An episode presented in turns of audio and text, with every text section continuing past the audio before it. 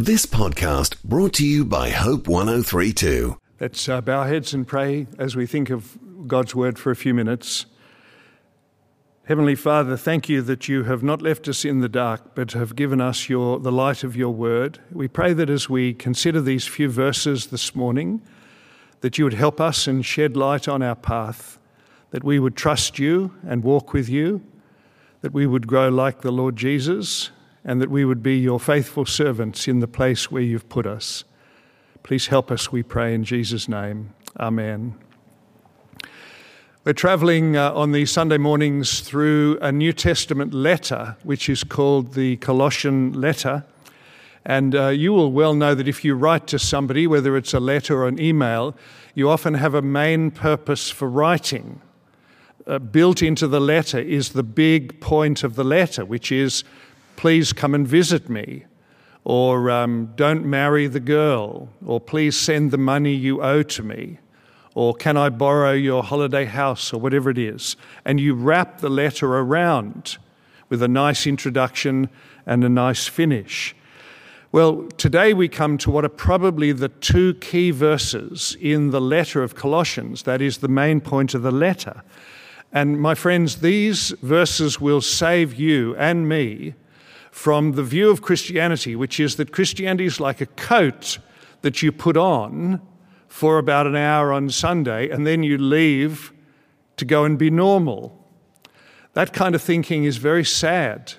Um, the idea that Christianity is a kind of a class that you come to, or it's a club that you belong to, that sort of thinking is very foreign to the New Testament. And uh, it ends up making very sad and, and frail Christian people. We would never say to somebody who's married, I hope you have a good marriage hour this week. We would never say to somebody who is married, How's your marriage hobby going?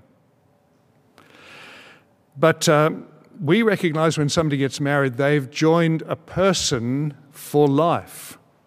And when you become a Christian, you've joined a person called Jesus Christ. So Christianity is not a visit to the gym like this. It's not a club where we just get some lessons. It's not um, a class where we just turn up every now and again. It's belonging to a very great person. Uh, you might, of course, forget this, and I might forget this as well, but the fact of the matter is, Jesus said, I'm with you always. And so, if you're one of his disciples, he's with you always, wherever you go, watching television, going to the park, going to the beach, going to the shops. He is with you always. However, it's not easy to remember this that we walk with Christ.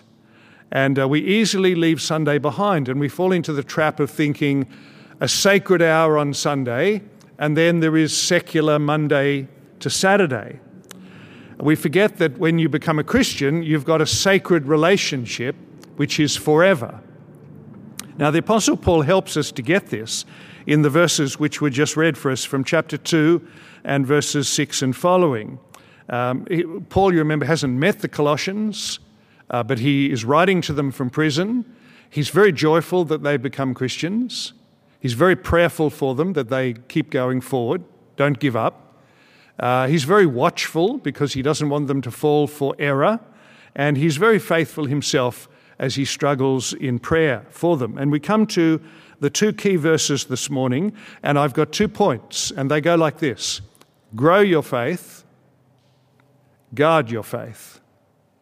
Grow your faith, guard your faith. I'll test you after this to see whether you can remember. Grow your faith, guard your faith. I once preached at Christmas. And I decided to make things really simple that I would just take two words from Mark's Gospel, not far, where Jesus says to a young man, You're not far. And after the service, I went up to a man who was very clever. He was a professor of medicine, but he was not a believer. And I said to him, You must be able to remember those two words.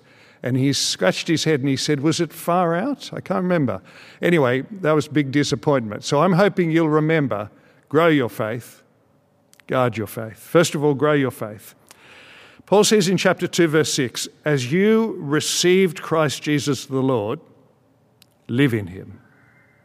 This is a great way of describing Christianity receiving Christ Jesus the Lord. So the news comes in our ear that Christ is the King and the Saviour. When we receive the news, the good news, we receive Him as well. This is also the way John writes in his Gospel. He says, Jesus came to his people, and to those who received him, he gave the right to become children of God. So the gospel is not so much achieving great things, like a good life that you can boast of. Christianity is receiving a person called Jesus Christ. We receive him as the gift from God. Now, why do we end up receiving Jesus Christ when we do? Well, because God is at work steering us to the point where we are receptive. And sometimes He uses great hardships to make us receptive. C.S. Lewis said once that when God comes to the average person, he knocks on the front door, and the person inside says, Not today. And so C.S. Lewis says, Well, what will God do? He won't knock on the door again because people are not listening to the front door. And he won't walk away because he's committed to you. So what will he do? C.S. Lewis says, He may take out the back wall. And he'll take out the back wall not because he doesn't love you, but because he does love you and he wants to move in and turn your little home into a palace. So we recognize that God helps us receive Christ. And one day, the person who receives Christ will be received by Christ. Christianity is very simple receive Christ, one day be received by Christ. Well, now Paul has his key instruction where he says, and it's hard to grasp this, but he says, I want you to live in Christ. Like a limb in the body or a branch in the vine, I want you to live in Christ. And he says, I want you to grow where you are in Christ. So he uses two illustrations. He talks about a tree in the ground and he talks about a building on its foundations. The Christian, like a tree planted in Christ, must grow. A Christian, like a building in a great big hole in the ground, must go up. That's the illustrations that um, Paul uses. And uh, he's borrowed them in a way from Jesus, who says in the Sermon on the Mount, he talks about the true tree, the false tree, the strong building, the weak building. And here is Paul using the same two illustrations. So I've always been helped when I think of Colossians to think of the false teachers coming along to this church and saying to the Colossian Christians something like this I hear you've believed in Jesus Christ. Well, that's good. You know, you now are kind of like a little tree in a pot, but you don't have enough. You need somebody to bring you some new ideas, some new supplies, some new resources, some new powers, and then you'll really be big and strong like us. The Apostle Paul says that's completely wrong. You've been planted, says Paul, like a little tree in the botanical gardens. Jesus Christ is like the botanical gardens. He has got everything that you need. You just need to put some roots down, and you'll grow up and find that He has everything that you could possibly need. If you have Him, you have everything.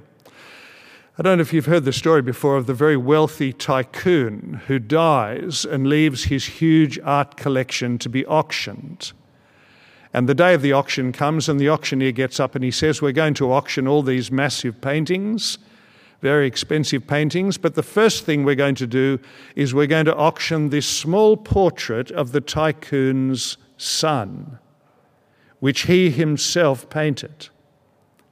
And everybody, of course, who's expecting to buy something very expensive and special looks down their nose at this little portrait. And nobody bids. And then finally, the old butler puts his hand up and he says, I'll bid. And it's sold to the butler. And then the auctioneer suddenly says something very surprising. He says, Now the auction is over. Because it says in the will of the tycoon that whoever gets the son gets everything. And all the paintings are given over to this butler. And that's the principle the Apostle Paul is making that when you have the Son, you have everything. The treasure of Christianity is Christ. He's a person, alive and well. Paul says he's the Messiah, the Christ. He's Jesus who lived and ro- died and rose. And He's the Lord. He's on the throne. He's the King of Kings. So Paul says, as you think in line with this, that you are planted in Christ, ready to grow, God will confirm and strengthen you. And you, he says, will be full of thankfulness. Why is it so important to be full of thankfulness? Because if you're full of thankfulness, you're not envious. You're not thinking, gee, I've missed out. You're not looking over at other people and thinking they've got more than I have because you've got Christ. You have everything. Well, how do we grow our faith? Um, I can't think of anything better for growing faith than the way we grow normal relationships.